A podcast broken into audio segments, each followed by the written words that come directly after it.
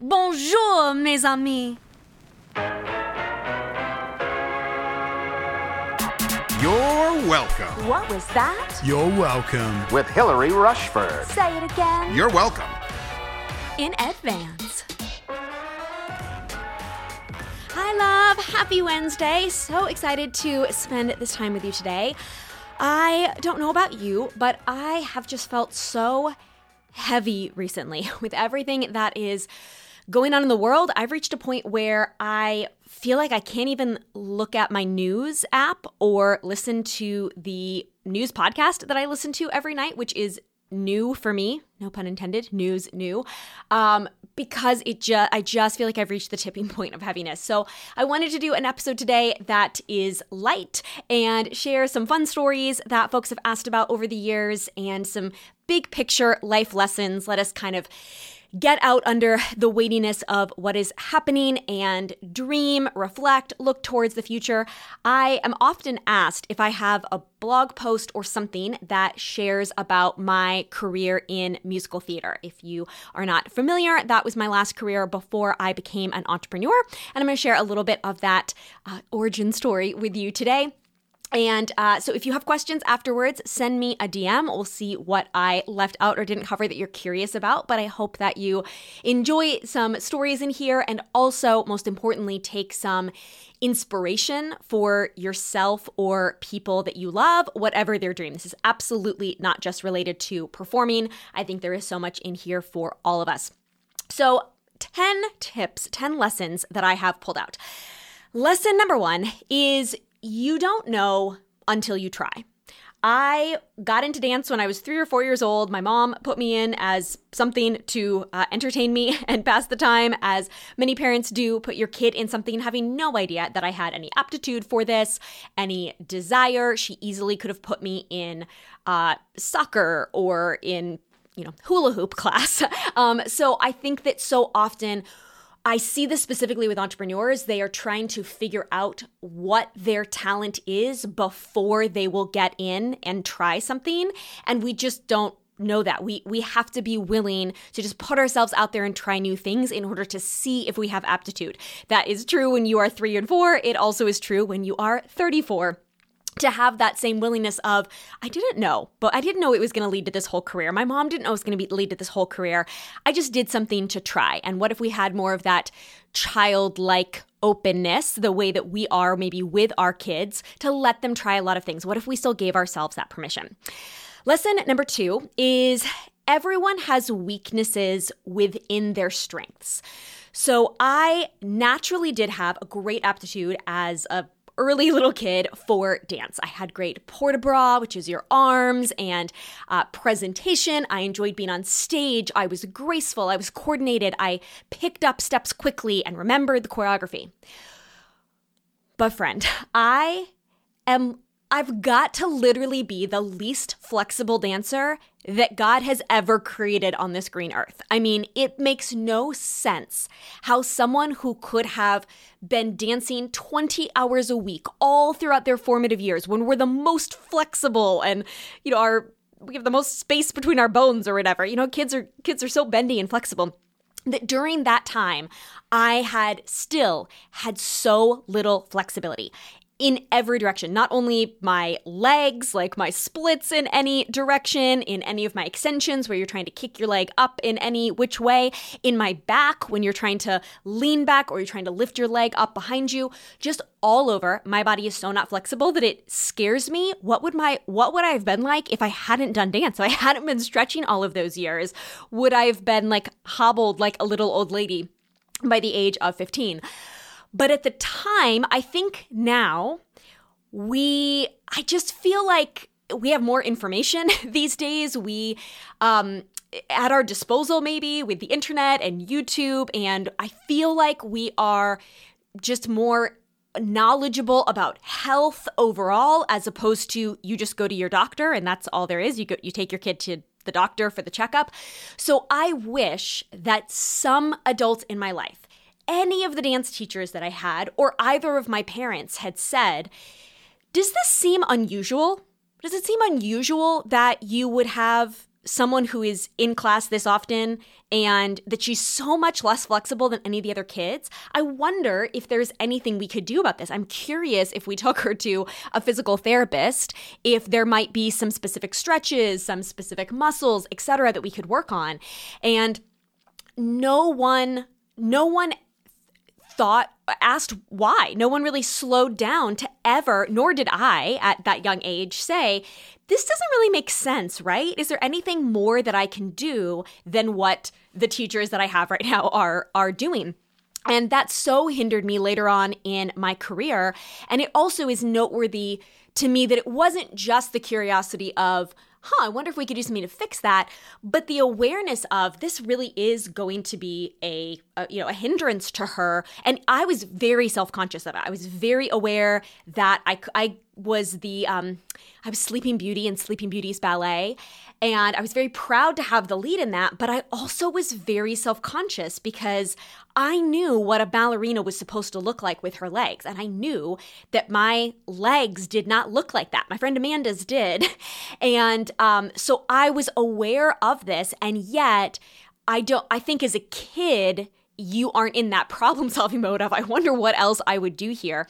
Um, and I, I think that this is a great encouragement for us child or adult with anyone in our lives. If we see that someone has an area of strength and yet within that there's a weakness, for us to note that in one another, not in a bad way, like, hey, that's a weakness, but in terms of, can we have creative ideas for how somebody could work on that that really is how we support someone's dreams is helping them problem solve any of the areas of weakness and roadblock that they're kind of going to come up against. But I think, again, specifically, I'll probably mention entrepreneurship a lot in here because that's really where I interact with fellow adults most often now as far as dreams and hearing what people's dreams are and what's holding them back.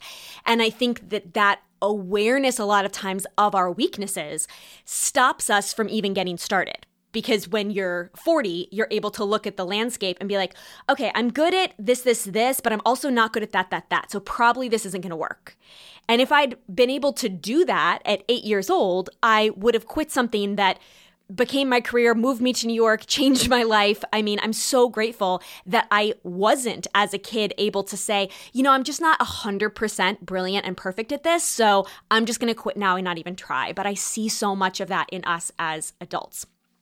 Lesson three is to expand your area, that you can be multi passionate if it's all kind of creative momentum. I think this is another thing that trips us up is feeling like we've got to pick one thing. We have to pick one thing to be when we grow up. We have to pick one specific business to start. Or I see a lot of people who are multi passionate and they have so many disparate things that they're not at all related. And I find that those people who have the most success are when they expand on the things they're already interested in. They find these tie ins, and it's like their creative bubble gets bigger because now there's different angles they could come at, there's different strengths. So for me, that would have been singing. That I was doing theater when I was a kid, doing plays, I was dancing. I started doing musicals in junior high.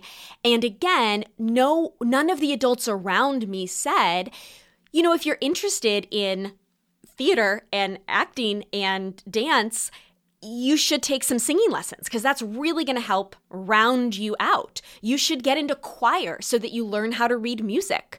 Um, and no one else, again, brought that kind of to the table. And so I see where I really could have expanded even further in my abilities. Again, if someone else had encouraged me. And I think that that's why it's so important that we are in supportive communities. I think we can just be that as friends, but I also think it's the value of being in um, in private communities, in a mastermind for entrepreneurs, in my uh, private community within my style class on the style side, I think that being in those spaces where we're saying, hey, let me know if you see any blind spots. And I'm also going to see the things that you're doing to move forward. And that's going to be inspiration to me because no one else at my dance studio was taking singing lessons, but also nobody else is doing theater. Nobody else at my school was taking singing lessons who wasn't already a singer. So I just didn't have any of those models, nor did I have the mentors, the teachers, the parents. No one else was saying this. And I feel like we can look at that at you know 11 years old and be like oh that's such a shame but i hear that today in the messages i get from you know a 29 year old or a 49 year old and realize you don't have the people around you that are your your peers and your mentors who are kind of modeling and helping encourage you in that. Um, lesson number four goes along with that, which is it's hard to dream what we haven't seen modeled. So, not only did I not know anyone going to physical therapy for their dance body or going to singing lessons who was a dancer and an actor, I also didn't see anyone doing this as a career, it never occurred to me it could be a career. It never occurred to my parents that it could be a career.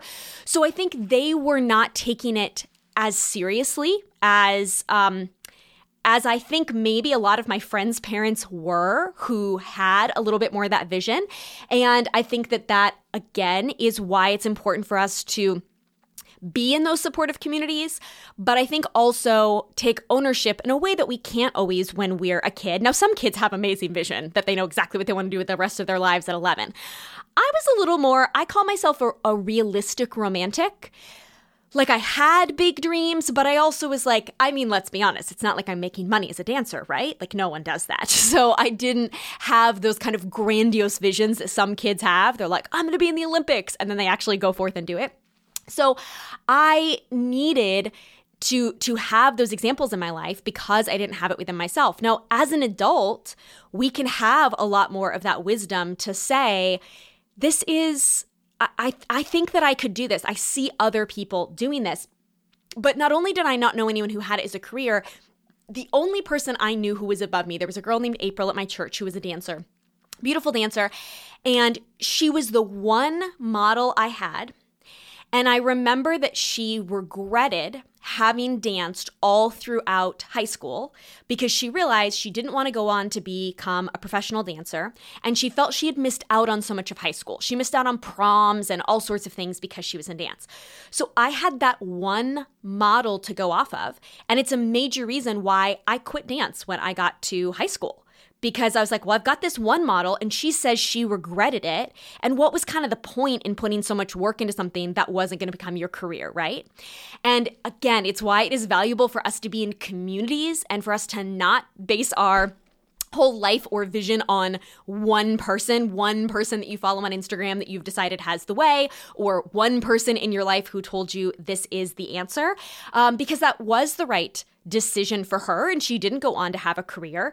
Um, and obviously, spoiler, it turned out okay for me, but I actually did go on to have a career. And meanwhile, how many people have I interacted with between theater professors and dance teachers and parents? And no one has really, other people's parents would say, you know, so are you thinking that you'll go to Broadway after this? And again, I was just too realistic. I was like, no, I mean, I was like, I know I'm the best one here, but like I go to a small high school. I was like, there's millions of girls like me all across the country. I just didn't have those kind of delusions of grandeur. And no one said back to me, like, well, you know, there's regional theater, or you could become a choreographer, or you could, like, just no one really expanded on that. And I think maybe with with the age of social media and things like that, we have a lot more of those visions. We see millionaires out of, you know, TikTok stars who are 16 years old or something. But at the time we just didn't really have that vision.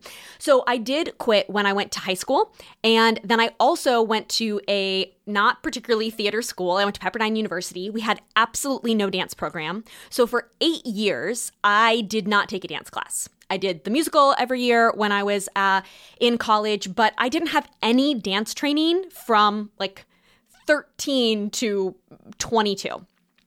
Which brings me to lesson six, and we're going to get into a little bit of story time here, which is that life is preparation plus providence.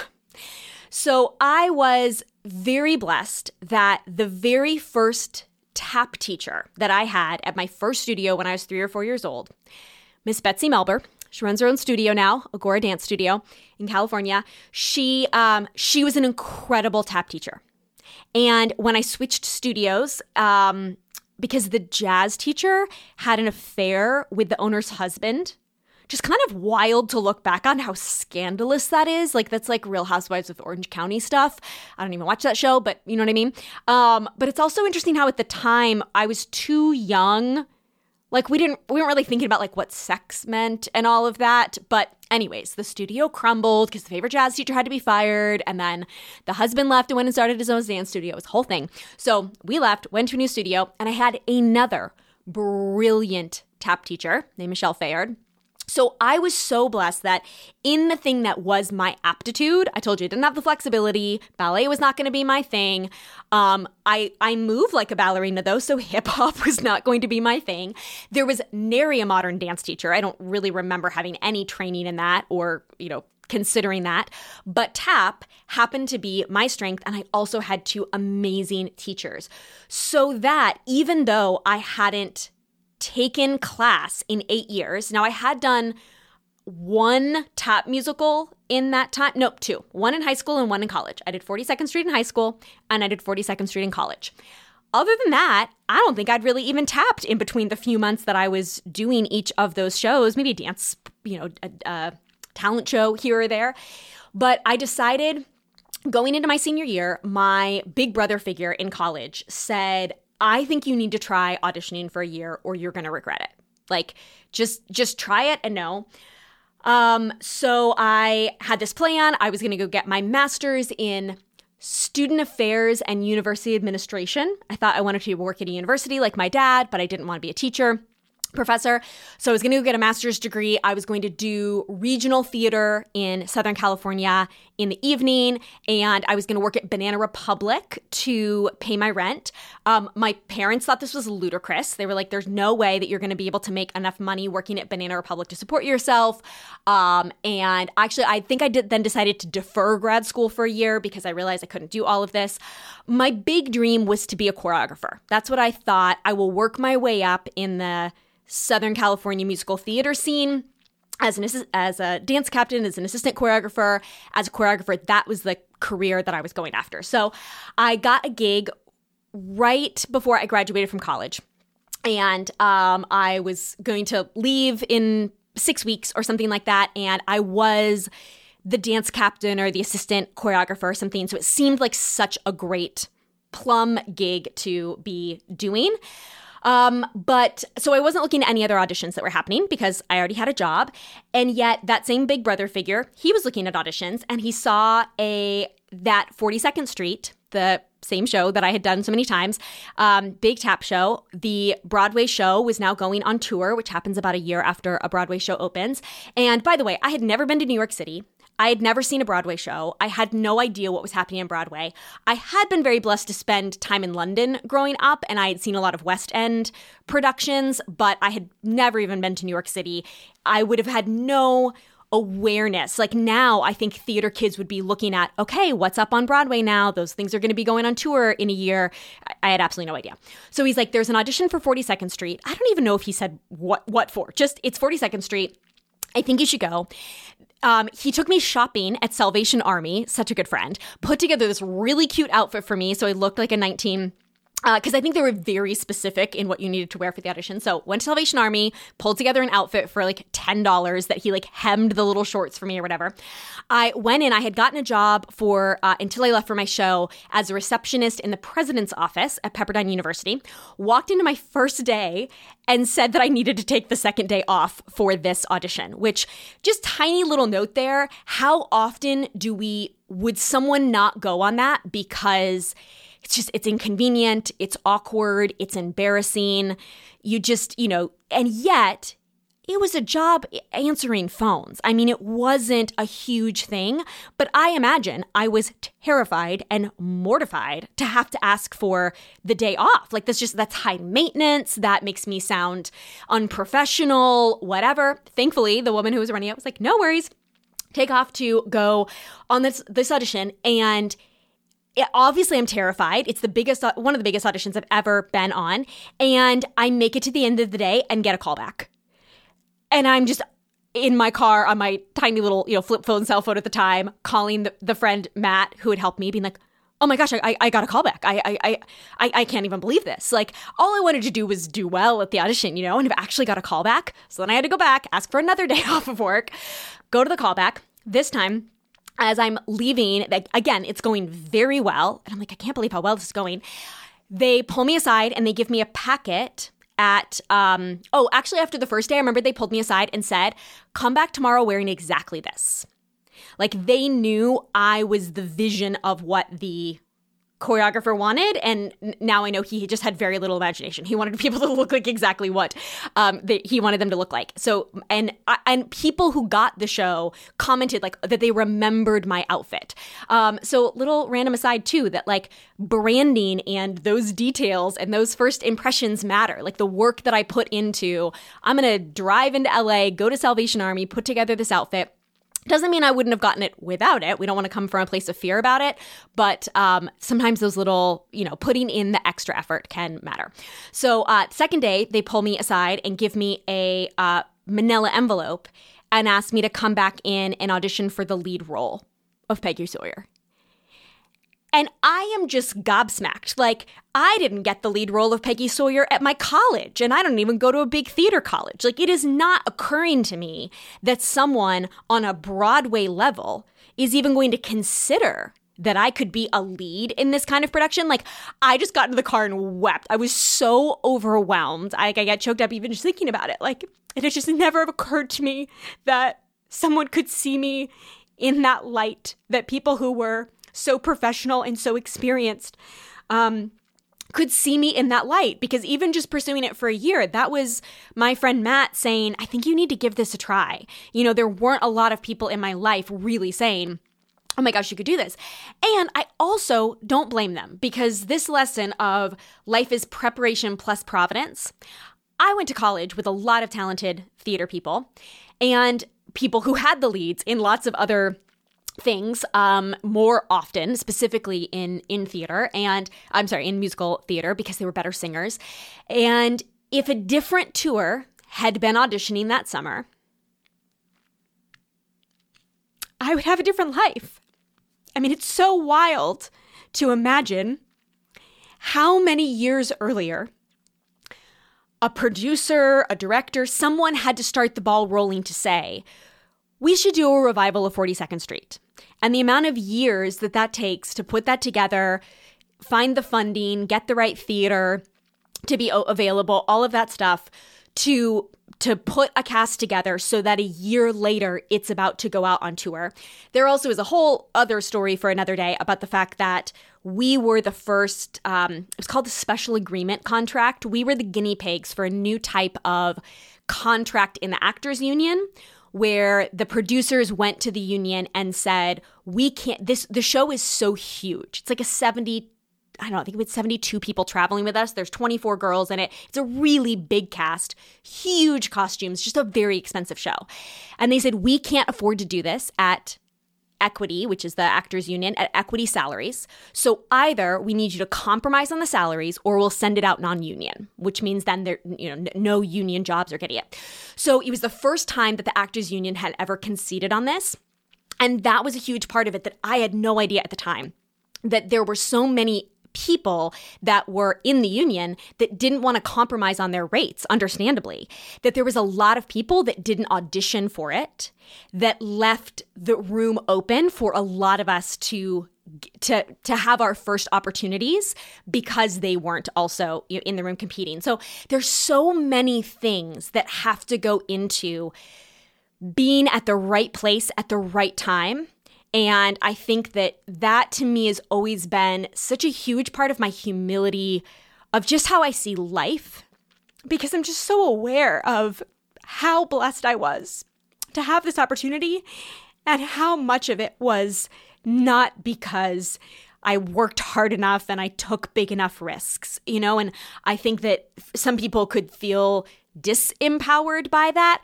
I I feel enlivened by the humility that life is not just about how hard I grind and how hard I push, that there also is an element of providence and God's timing and destiny and all of those things, balanced with that preparation.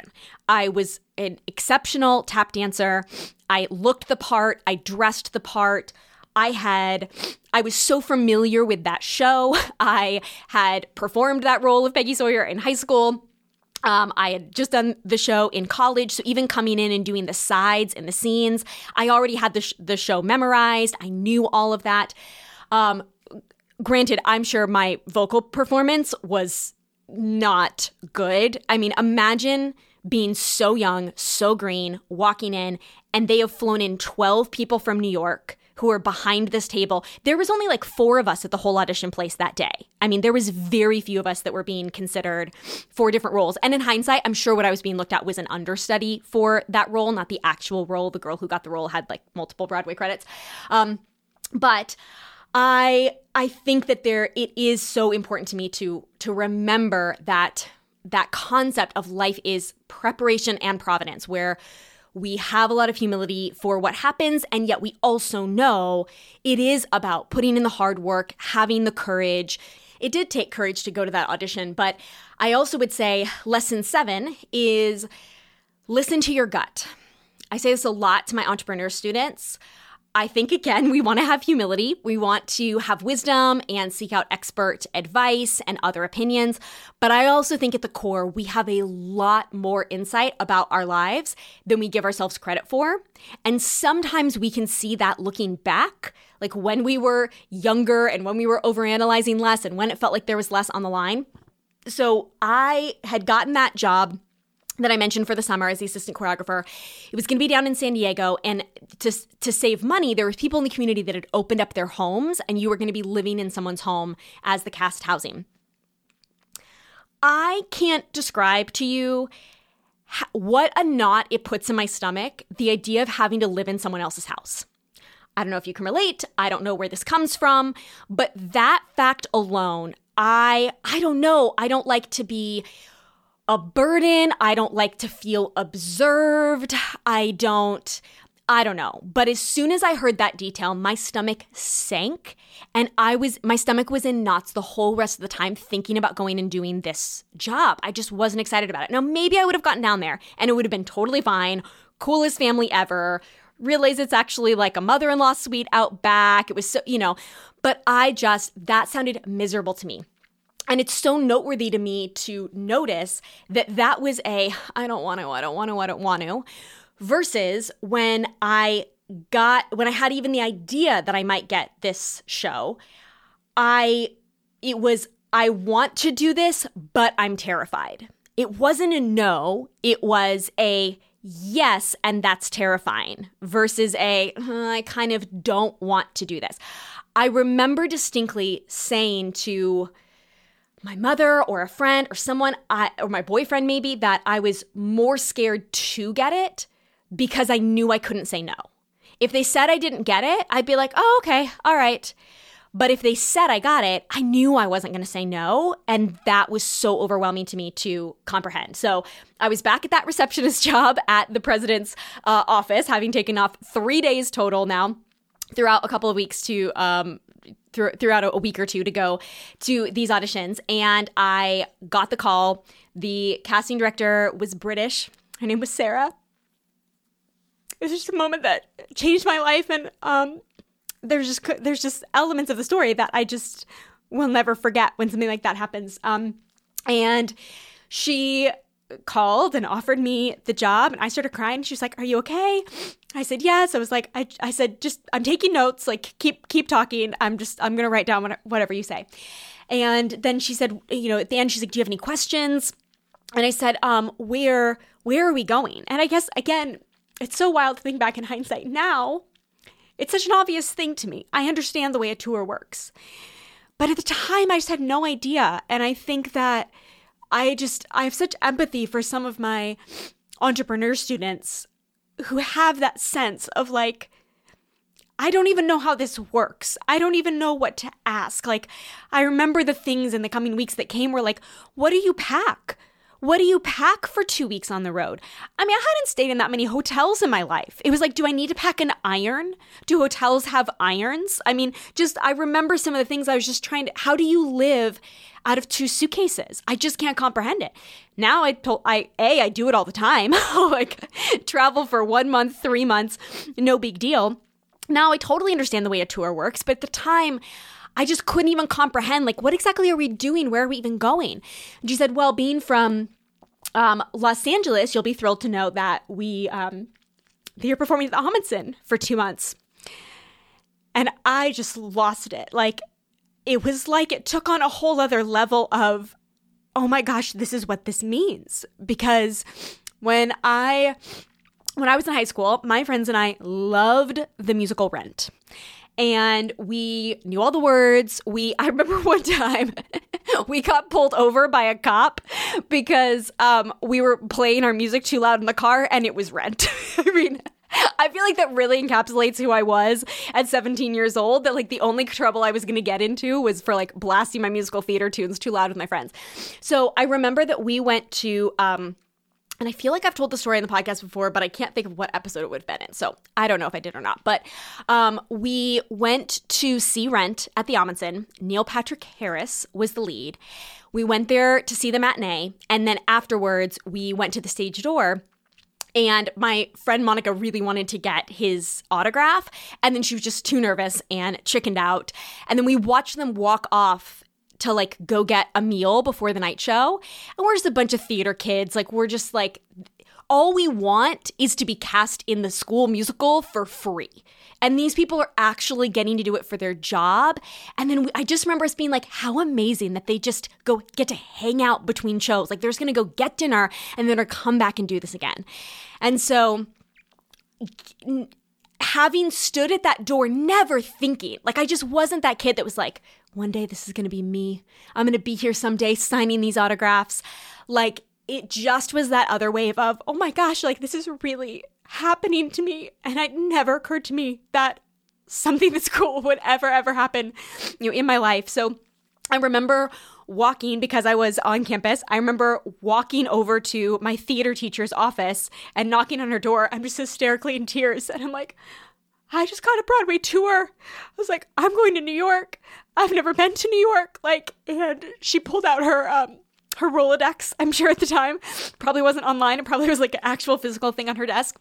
And she's going, and she's I mean, she's a theater teacher, of course. She's very dramatic. She's like losing. She's like, oh my gosh, oh my gosh. Okay, all right. What do we need to do? Focus. Okay, so um, who do we know in New York? We got to find some people that we know in New York. And she's going through looking for like any students she can think of that have moved to New York because almost no one from my school has done this.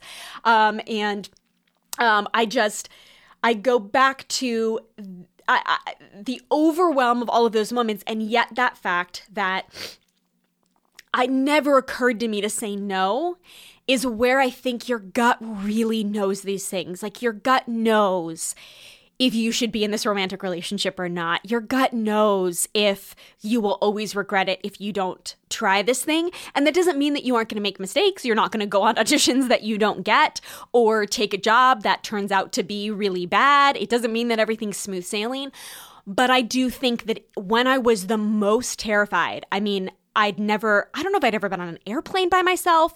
I fly across country to a city I've never been to. I cried the entire way there. So many people on the plane kept asking me if I was okay. They probably thought I was going to a funeral.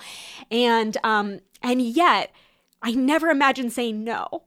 And you can see from these different elements of the story, it, it wasn't because I was such this like gutsy girl with gumption. And I think that part of my story is always so important for me to share because I think that people look at someone who has built what I've built now on the entrepreneur side and feels like I have some next level of drive and vision and courage that that they don't have and I just look at who I was in junior high and high school and in college, and I was like, I was not, I didn't have the plans that I think most people would look at my life and figure that there was something in my DNA. And that's why I so often come back to saying, I truly have nothing in my story that you don't have. There isn't something in my personality that led me to build something that be someone that could take these leaps and build this thing.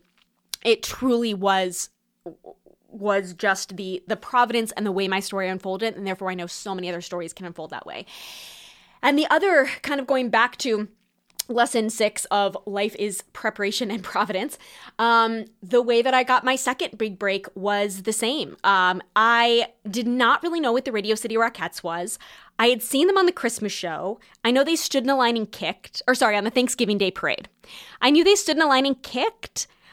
I, I didn't have a clear memory I didn't really get it. Again, this is before we've got like YouTube and stuff where you can just go watch bootleg things on the internet. So I don't remember what happened last Thanksgiving. But I get in to the cast of 42nd Street and all the girls are obsessed with the Rockettes.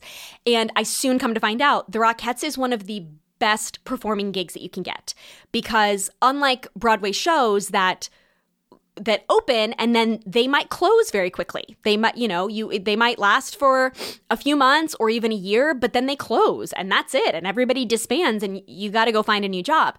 But the Rockettes happens every single year. And unlike a Broadway show that has one cast, the Rockettes has two casts in New York plus at the time there was maybe four touring companies. So you've got six times the amount of people they're getting cast and it happens every year and a lot of people get rehired and there was also something at the time for actual rockettes there was like a legacy list it was basically tenure basically you could get tenure and especially for a rockette which i was not tall enough to be a rockette but and again, the flexibility issue that it doesn't even matter that I wasn't too tall. I can't kick my face, but it's just easier to start with the first thing. Well, I wasn't tall enough.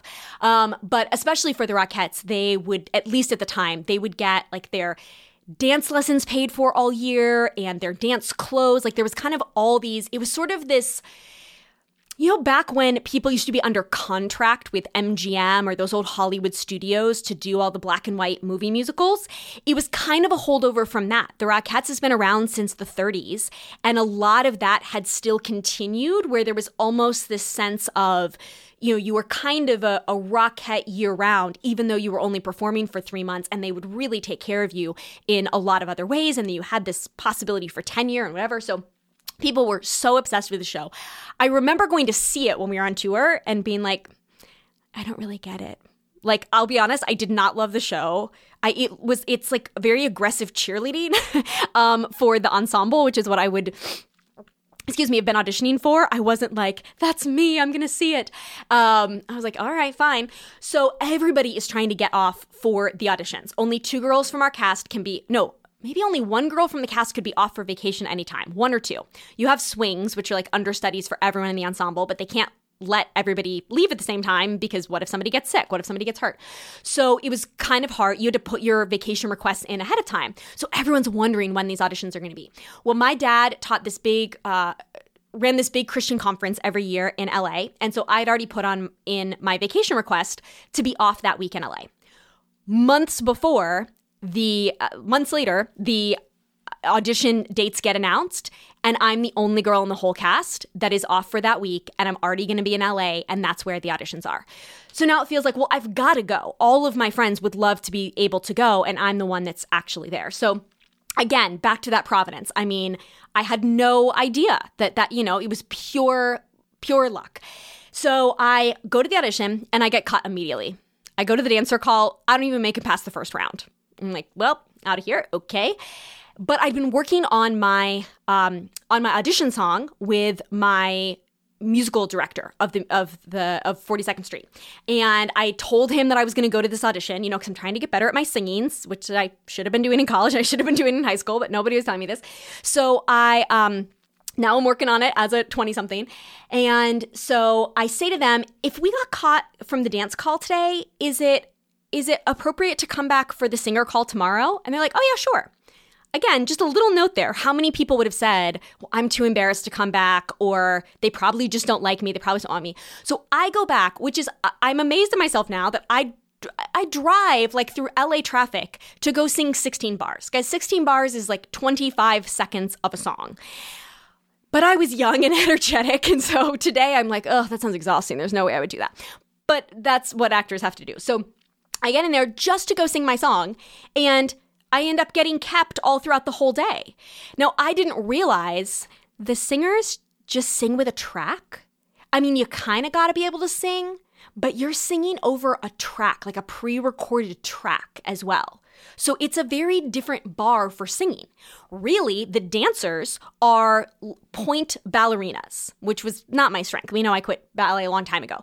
So I was never going to get that dancer track, but even my friends hadn't really walked me through that. Whereas the singer dancer track, you had to be like a okay singer. It was really more about your aesthetic and did you have this kind of like Disney-esque, you know, cheerleader vibe or whatever. So one of those times again where you got to try in order to know. I'm surrounded by all these people who have done the Rockettes show. Now, granted, most of them were, were Rockettes, so they maybe weren't paying attention to the tracks. But even being surrounded by that many people, I had to go to the audition to find out, oh, yeah, this doesn't really seem like it's me. Well, let me go to this other one, which I'm sure I'm wrong for. Oh, wait a minute, I'm right for this? In the same way that you have to test out, like, should I do a podcast or should I do YouTube or should I start a course or should I should the course be on this topic or that topic or again my world really as far as dreams is entrepreneurship for you it may be other things would i like how do I feel about dating someone who has kids from a previous relationship or whatever it is? Will this eating plan work for me? Would keto feel good in my body? We, we got to try these things in order to know. And so often we want to, I find that we want to have all the information. We want to research the heck out of it because we have the, the, the internet, which again, I didn't have at that time to go stalk all of these YouTube videos and really try to figure it out or go to forums or I don't know what you would do these days. But I think now, I think there was a, a, a bliss to that ignorance. You literally had to walk in the room to figure it out. And now we sit behind our computers and we try to figure it out with our 10 fingers.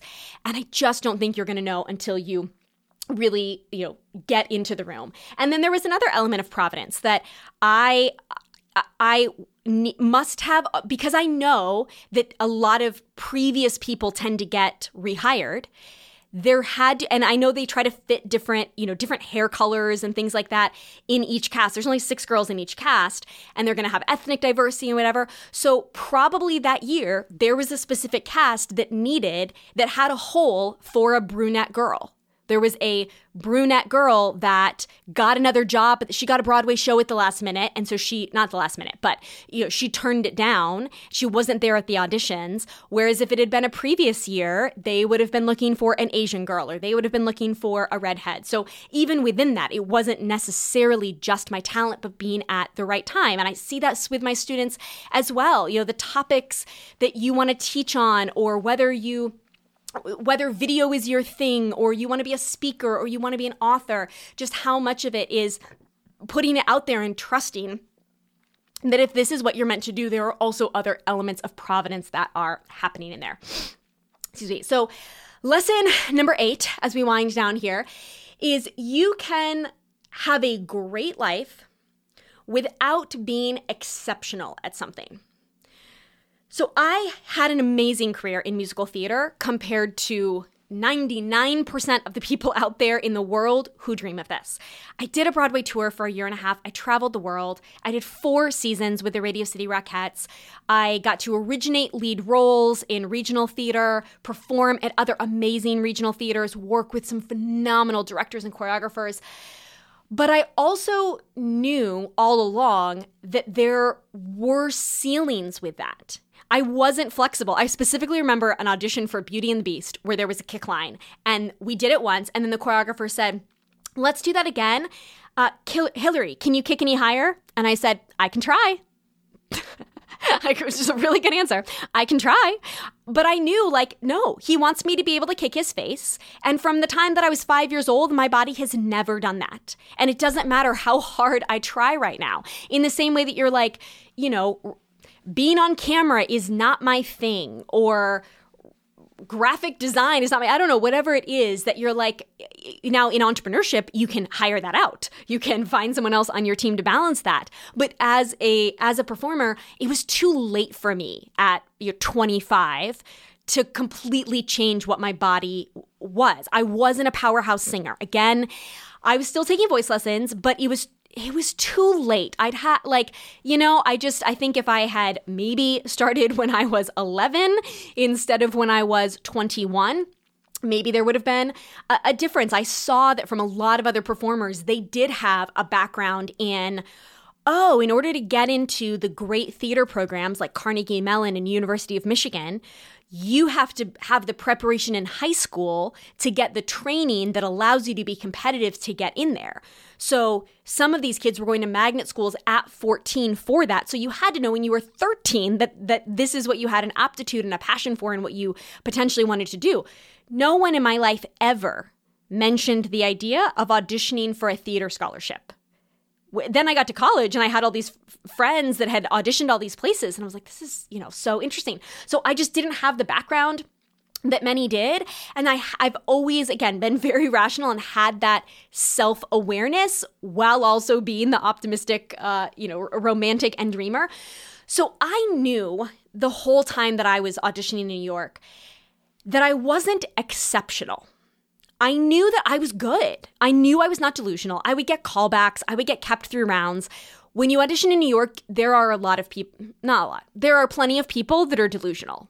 They're never getting cut. Now, I would be very factual about this. I kept in the back of my day planner, I would track what my um what my stats were like I was a baseball player. So I would track every season how many auditions did I go on, how many times did I make it past the first cut, the second cut, get asked to sing, get a callback, etc. And I saw every season that my stats went up. And I knew you're, you're if you're delusional, you're not getting past the first cut, not to mention getting callbacks and all these other things. And so I knew I was I was good. I knew there were areas where I was great. I knew what my strengths were when um, Legally Blonde became a musical. I made it pretty far in um, the initial rounds for it because I was like, these girls are all going for a very sexy Elle Woods esque vibe. They've got boobs, I don't have. They're blonde, I'm not. And so I just made a call at the audition at the last minute to to be the awkward girl. And I was like, I'm going to be I'm going to be the tr- the treasurer of the sorority. Like I'm the one math major in the sorority and I maybe got in here because like I was someone's, you know, neighbor growing up or something like that.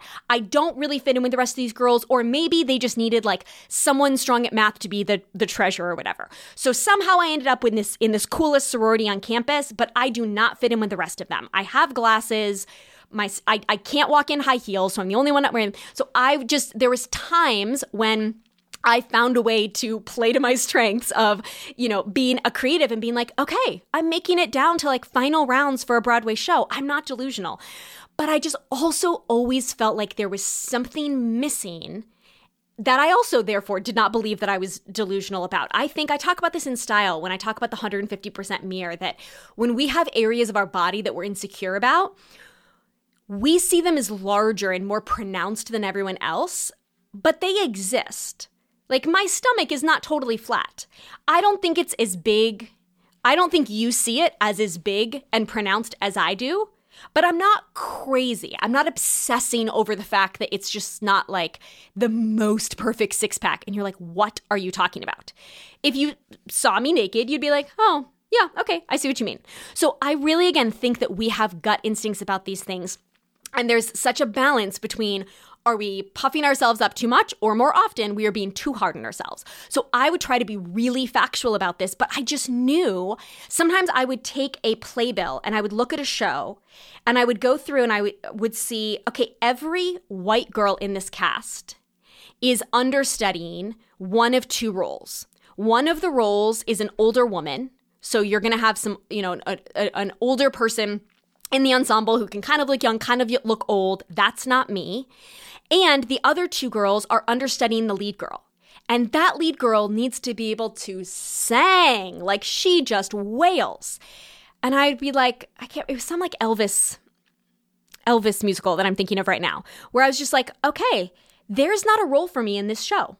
Like I factually see the the way that it works. So I knew that tap was the one area that I was exceptional um, and most of my jobs came through that. Even if it wasn't a tap show, I usually got it because the summer before I'd been in final rounds of callbacks for their tap show or for the lead in their their tap show. So then when a ensemble role came around the next summer, they're like, "Oh, we loved her last year, but we went non-union, so let's use her this year for whatever random show that we're doing." And I just think that that is really important to note because, especially now when it feels like we're so saturated with everything that there is online, I think that it can be easy to say, well, I'm never going to be at that level.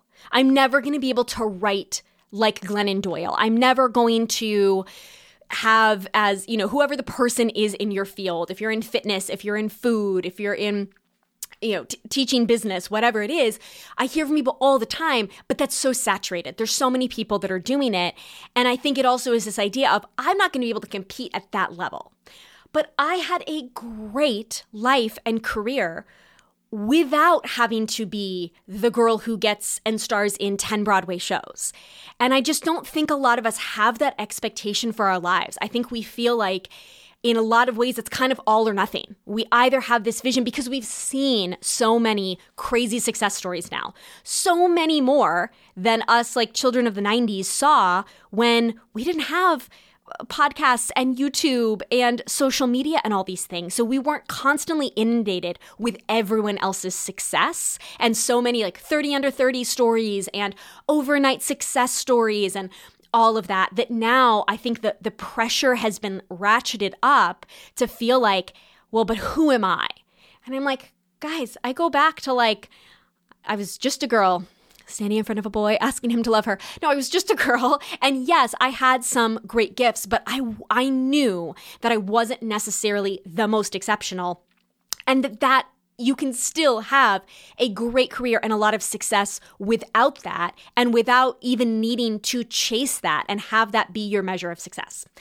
On the other hand, I also listened to that poll that for myself, I did I did want to be exceptional, not like the best in the world, but it for me it didn't feel fully good to know that. It wasn't like a, oh, okay, I feel peaceful about that. That makes sense.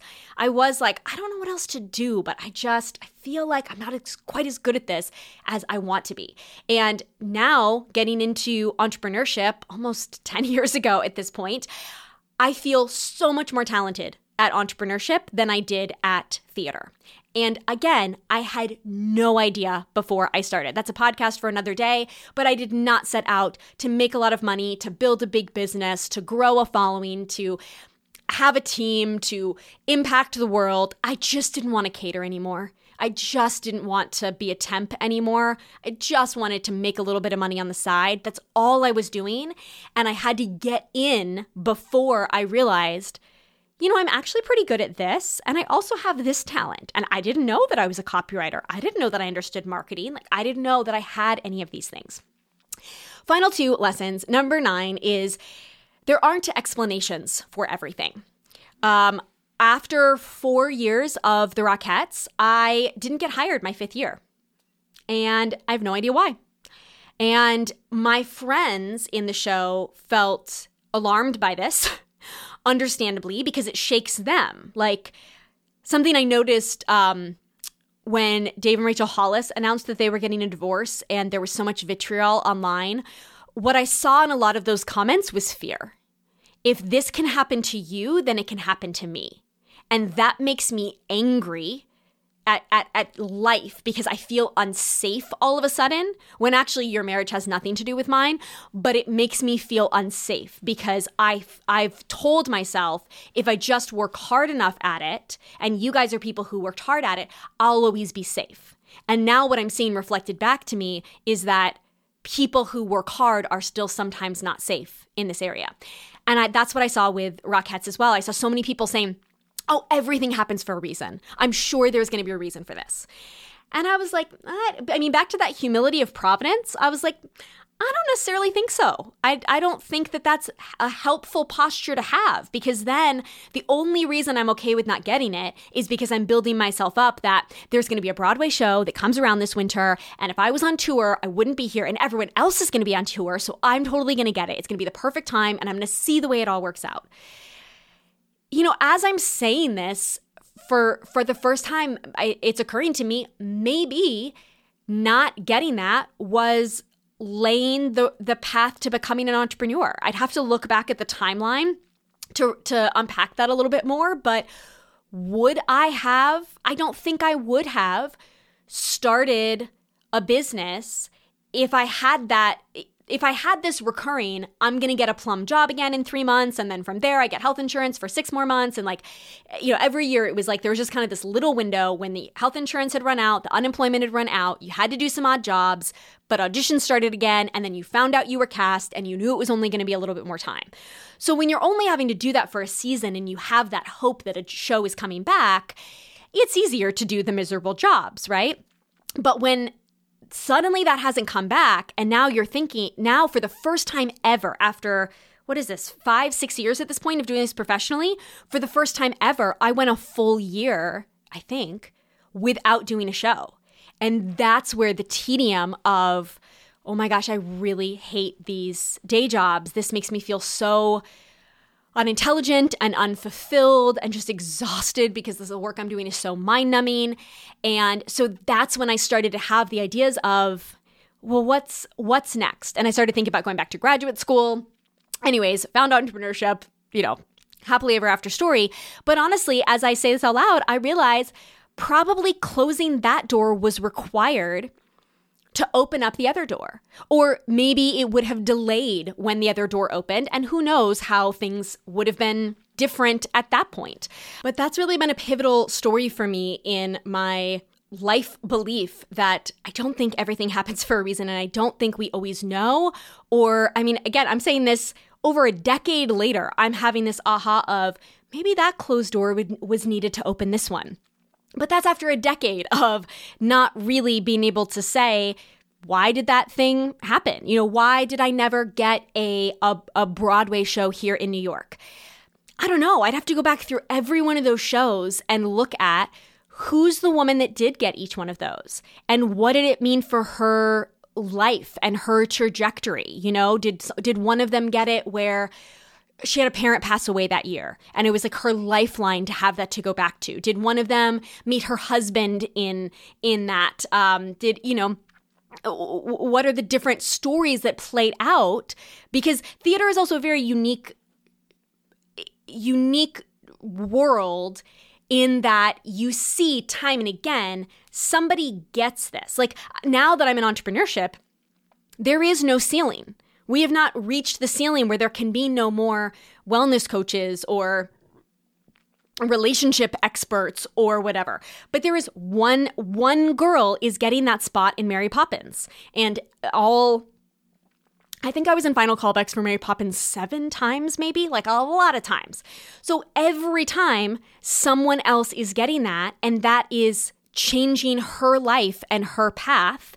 And I don't know if we all got together now to see, would I be able to see, like, you know what, that was so good for their lives. And I, I had my own journey. I was going to be fulfilled, you know, through entrepreneurship instead.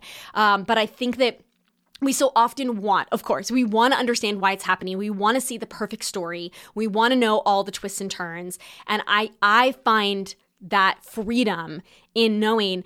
There aren't always explanations for why something happened even with with my students as we're walking through their launches for example. And they're like why did that webinar not sell better? Why did i not sell more of that product? There's data we can look at there's stories we can look at but i've used the example a lot that early on mm, early on 4 or 5 years into my business there were some things that i did and i was in a mastermind at the time and it worked so well in my business. And I watched my mastermind sisters be like, oh my gosh, this is insane the way this is working for you. They tried to replicate it and it had made hardly any effect in any of their other businesses. And that's when I was just like, there was something about the right place, right time, right topic, right audience. There was a bunch of things that came together to skyrocket my business that year. And it wasn't necessarily a five part plan that worked for any person, anytime, any audience. And that even within business, we have to have that element of there's not always an explanation we're going to ask, we're going to be smart, we're going to analyze, we're not just going to kick back on the couch and be like, eh, oh well. But we're also always going to have that humility of, and uh, there's there's got to be there's going to be parts of it too that I don't understand. And then finally, lesson number 10 is you have more skills than you realize. There are so many things that I gleaned from being a professional performer that have blessed me in being an entrepreneur that I had no idea. I mean, resilience. Um, I think that performers are very, very well suited to become entrepreneurs because you are so used to taking leaps, putting yourself out there, getting rejected, being uncertain, not knowing where your next paycheck's coming from, not having health insurance, what, whatever all of the things are. Um, that really set me up well. Then it's it's a much bigger leap if you were making six figures at a day job with a ton of benefits and you left all of that to go become an entrepreneur, you had to walk away from a lot less. I had I had nowhere to go but up from where I was. I was barely making enough money to get by here. Um, I've said shared multiple times, t- twice. I claimed less than ten thousand dollars on my taxes in New York City. That I made ten thousand dollars in a year. Now I'm sure I was also getting paid like in cash for babysitting or maybe from um, from like waitressing tips. So, so I was making some more than that, but I mean, I still don't think a lot more. Like, I literally could have qualified for food stamps, which again is why I'm like, if you struggle financially, know that from that place is where I then created a business that ha- I now have far more financial security than I ever had when I was trying to find other people to hire me. Um, but I think pursuing something that I'm passionate about, my on camera skills, obviously, as an actor right away when I was teaching my online courses or when I was doing webinars. Um, th- that was you know such a gift right away. But you have some other gift. You understand sales or copywriting, or you are organized as a project manager. I mean, most of us wouldn't see something like not having much money as a as a gift, as a skill but being okay, knowing already what it's like to not have a lot of money, like I said, that was a huge gift that I see as an impediment to some of my students who want to be entrepreneurs, but they've already got a pretty good job right now. It's making them miserable, but it's making them enough money, you know, or like, you know, more than enough money where they're terrified to walk away from that. So there are a lot of things like that that are are a gift, an aptitude, a skill that you don't even realize. And truly, I think that there is so much more that you can do and be in this world. This is not about entrepreneurship, this is not about the performing arts.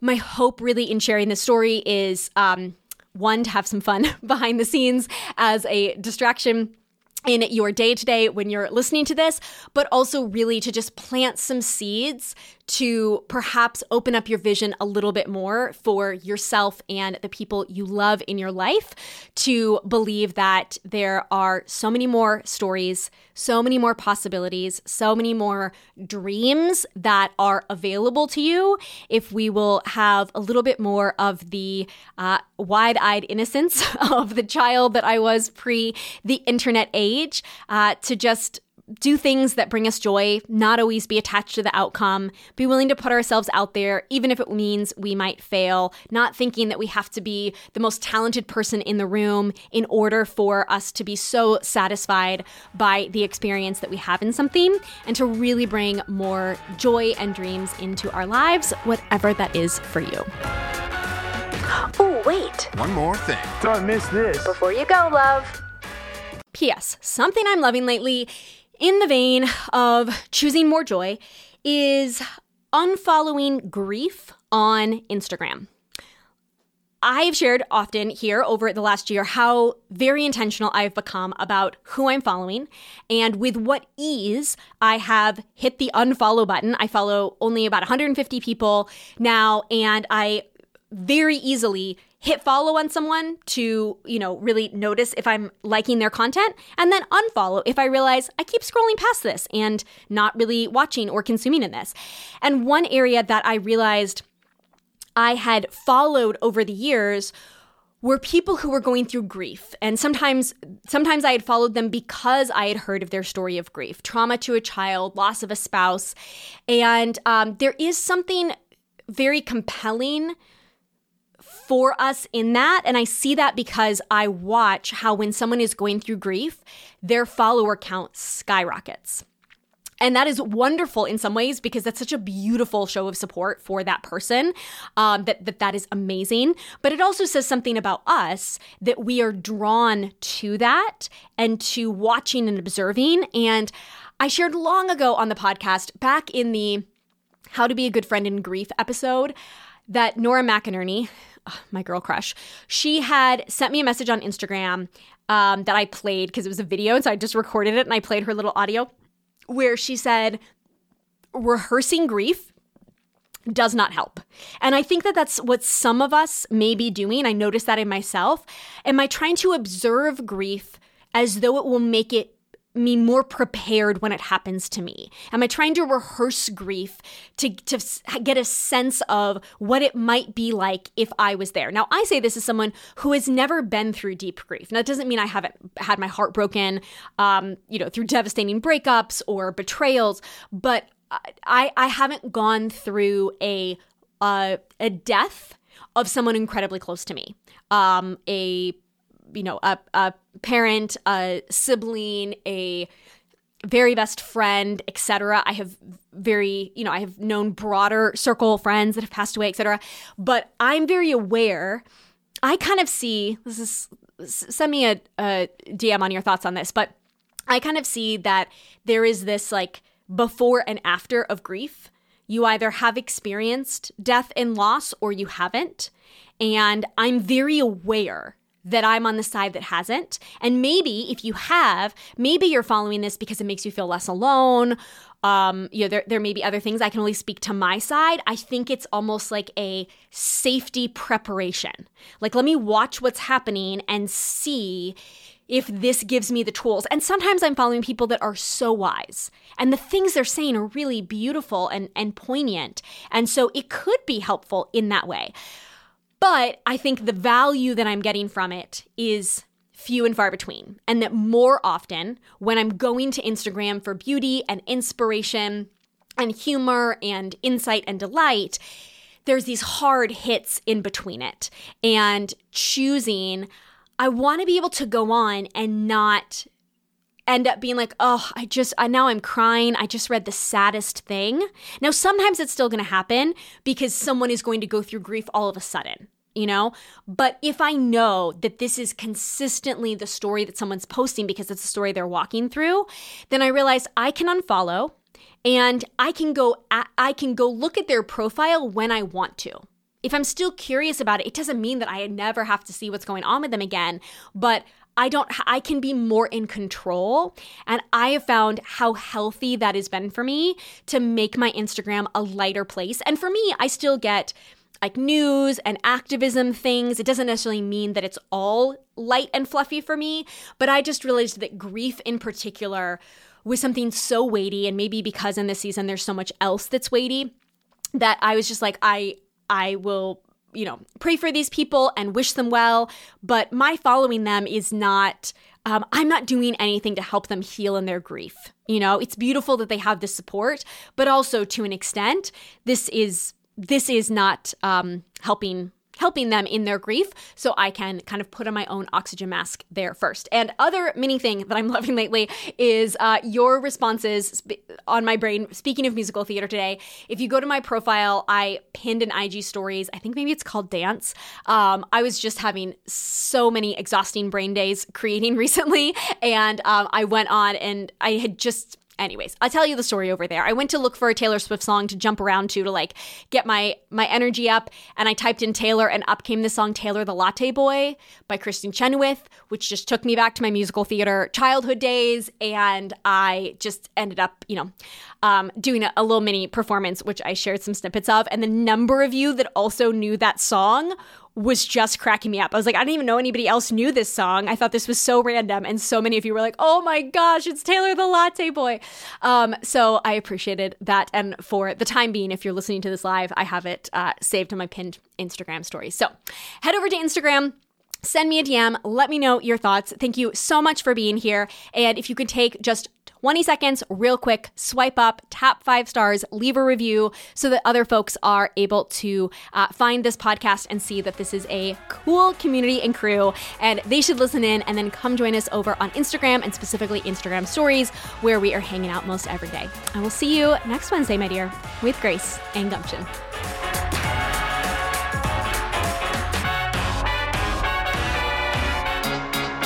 Till next Wednesday.